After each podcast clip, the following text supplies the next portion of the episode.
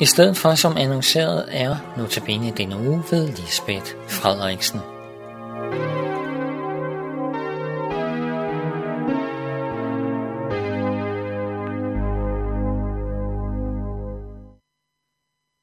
Vi læser i dag fra salme 119, vers 1-7. Lykkelig den, hvis færd er fuldkommen, og som vandrer efter Herrens lov. Lykkelig den, der overholder hans formaninger og søger ham af hele sit hjerte. Han gør ikke uret, men vandrer ad hans veje. Du har givet dine forordninger, de skal nøje overholdes. Giv min færden må være sikker, så jeg holder dine love. Der bliver jeg ikke til skamme, når jeg har alle dine befalinger for øje. Jeg takker dig af et oprigtigt hjerte, fordi jeg må lære dine retfærdige bud. Der var en masse israelere, som drog ud i ørken til Johannes døber for at bekende deres sønder og blive døbt i Jordanfloden. Heriblandt kom der også nogle farisæere og sadukæere for at blive døbt af ham. Men det ville Johannes døber ikke. Han sagde, Øjleyngen, hvem har bildt jer ind, at I kan flygte fra den kommende vrede? Så bær der den frugt, som omvendelsen kræver. Hvad er omvendelsens frugt? Ja, det er i hvert fald en frugt, som hverken farisæerne eller sadukæerne bærer. Lad os tage farisæerne først. Farisæerne anså sig selv for at være særligt hellige. De gik meget op i at overholde alle lovens forskrifter og nogle ydre skikke, som de selv havde fået til. De satte deres retfærdighed i at ville gøre endnu mere, end Guds lov kræver. Jesus siger om dem, at de ligner kalkede grave – Udenpå ser de smukke ud, men indeni er de fulde af død og urenhed. Farisæerne havde lukket deres hjerter til for lovens ånd, nemlig at afsløre, at mennesker er syndere. I hvert fald manglede de selv synds erkendelse.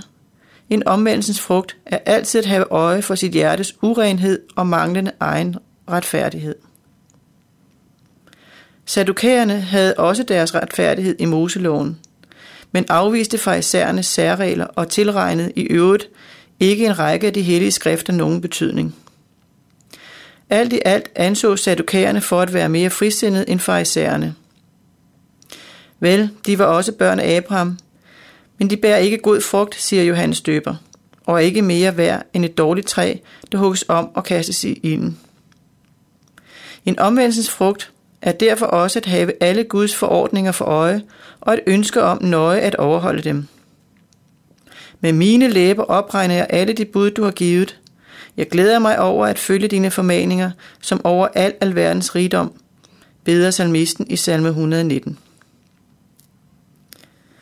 Det menneske, som blev omskåret i hjertet af Gud, kender disse omvendelsens frugter.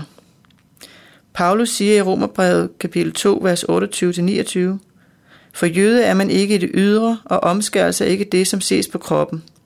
Jøde er man i det indre, og omskåret er den, som er det i sit hjerte. I ånden, ikke efter bogstaven. Salmisten i salme 119 er blevet omskåret i hjertet. Han kan fuldt og helhjertet hige efter at leve fuldkommen og samtidig udtrykke, hvor godt han kender til syndefald. Her er nogle eksempler. Luk mine øjne op, så jeg kan iagtage underne i din lov. Min sjæl er plaget af bekymring. Rejs mig efter dit ord. Hold falskheds vej borte for mig, og giv mig i noget din lov. Vend mit hjerte til dine formaninger, og ikke til vinding. Det var en lykke for mig, at jeg blev ydmyget, så jeg kunne lære dine love. Jeg gyser af rædsel for dig, og jeg frygter for dine domme. Tårer strømmer fra mine øjne, fordi de ikke holder din lov. Tidligt om morgenen råber jeg om hjælp.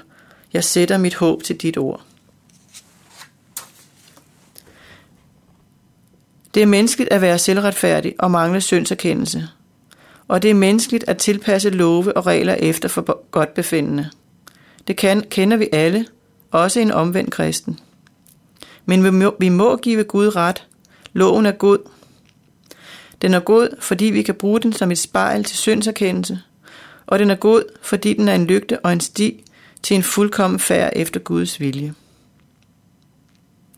Til afslutning vil jeg forsøge at besvare to spørgsmål, som måske har rejst sig hos nogle lyttere. Hvad siger Guds lov og forordninger? Jesus opsummerer dem i to bud. Du skal elske Herren din Gud af hele dit hjerte, og af hele din sjæl og af hele dit sind. Og du skal elske din næste som dig selv. Det første bud betyder, at du ikke må have andre guder. Du skal sætte hele din lid til Herren. Alt andet, som du sætter din lid til, er afguder. Det kan være penge, arbejde, sundhed, udseende, elskov for eksempel, som vi ikke må sætte vores lid til, altså ikke regne med som vores lykke. Det andet bud betyder, at du skal behandle andre mennesker godt, lige så godt, som du selv gerne vil have det. Det er et handlingsbud, og hvad der ligger i det, kan man blandt andet læse i Matthæus 25. Jeg var sulten, og I gav mig noget at spise. Jeg var tørstig, og I gav mig noget at drikke. Jeg var fremmed, og I tog imod mig. Jeg var nøgen, og I gav mig tøj. Jeg var syg, og I tog jer af mig. Jeg var i fængsel, og I besøgte mig. Barmhjertighed og godhed er nøgleordene, og enhver selvis tanke og handling er et brud på det andet bud. Det andet spørgsmål, jeg tænker, nogle kan sidde med, er, kom Jesus ikke og ophævede Guds love og forordninger? Nej, Jesus kom og opfyldte loven til punkt og prikke. Han er det eneste menneske til alle tider, som ikke har forbrudt sig mod Guds vilje. Men nu skal jeg fortælle dig noget, som er en hemmelighed for mange. Hermed mener jeg, at det er mange, som ikke ved det. Der er ingen fordømmelse for dem, som er i Kristus. Er du et menneske, som er blevet omskåret i hjertet, og som bærer omvendelsens frugter, er du blevet et med Kristus.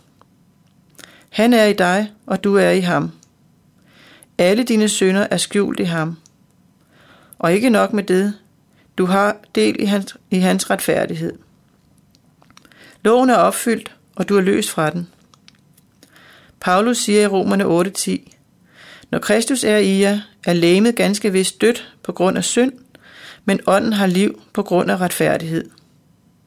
Og Jesus siger selv, hvis altså sønnen får gjort jer frie, skal I være virkelig frie. Og det er Johannes 8. Salmisten i salme 119 levede i forventning til den kommende frelser, og han vidste, hvad det betød for ham. Ad den vej, du befaler, vil jeg løbe, for du har gjort mit hjerte fri, siger han. Kære Jesus, tak for, at du kom og opfyldte loven for os. Tak for, at vi kan glæde os over den, uden at den dømmer os. Må du forbyde, at vi bliver som farisæerne eller sadukerende. Lad os aldrig bygge vores retfærdighed på vores egne gerninger, og lad os aldrig bøje loven efter vort eget for godt befindende. Tak for Helligånden. Må den vise os, hvad du vil, at vi skal gøre. Giv os frimodighed til at udbrede budskabet om dig. Giv os kraft og glæde i tjenesten for dig. Glem os ikke, og giv os alt, hvad vi behøver. Lad din kærlighed og trofasthed lyse over vort land og alle vores kære. Amen.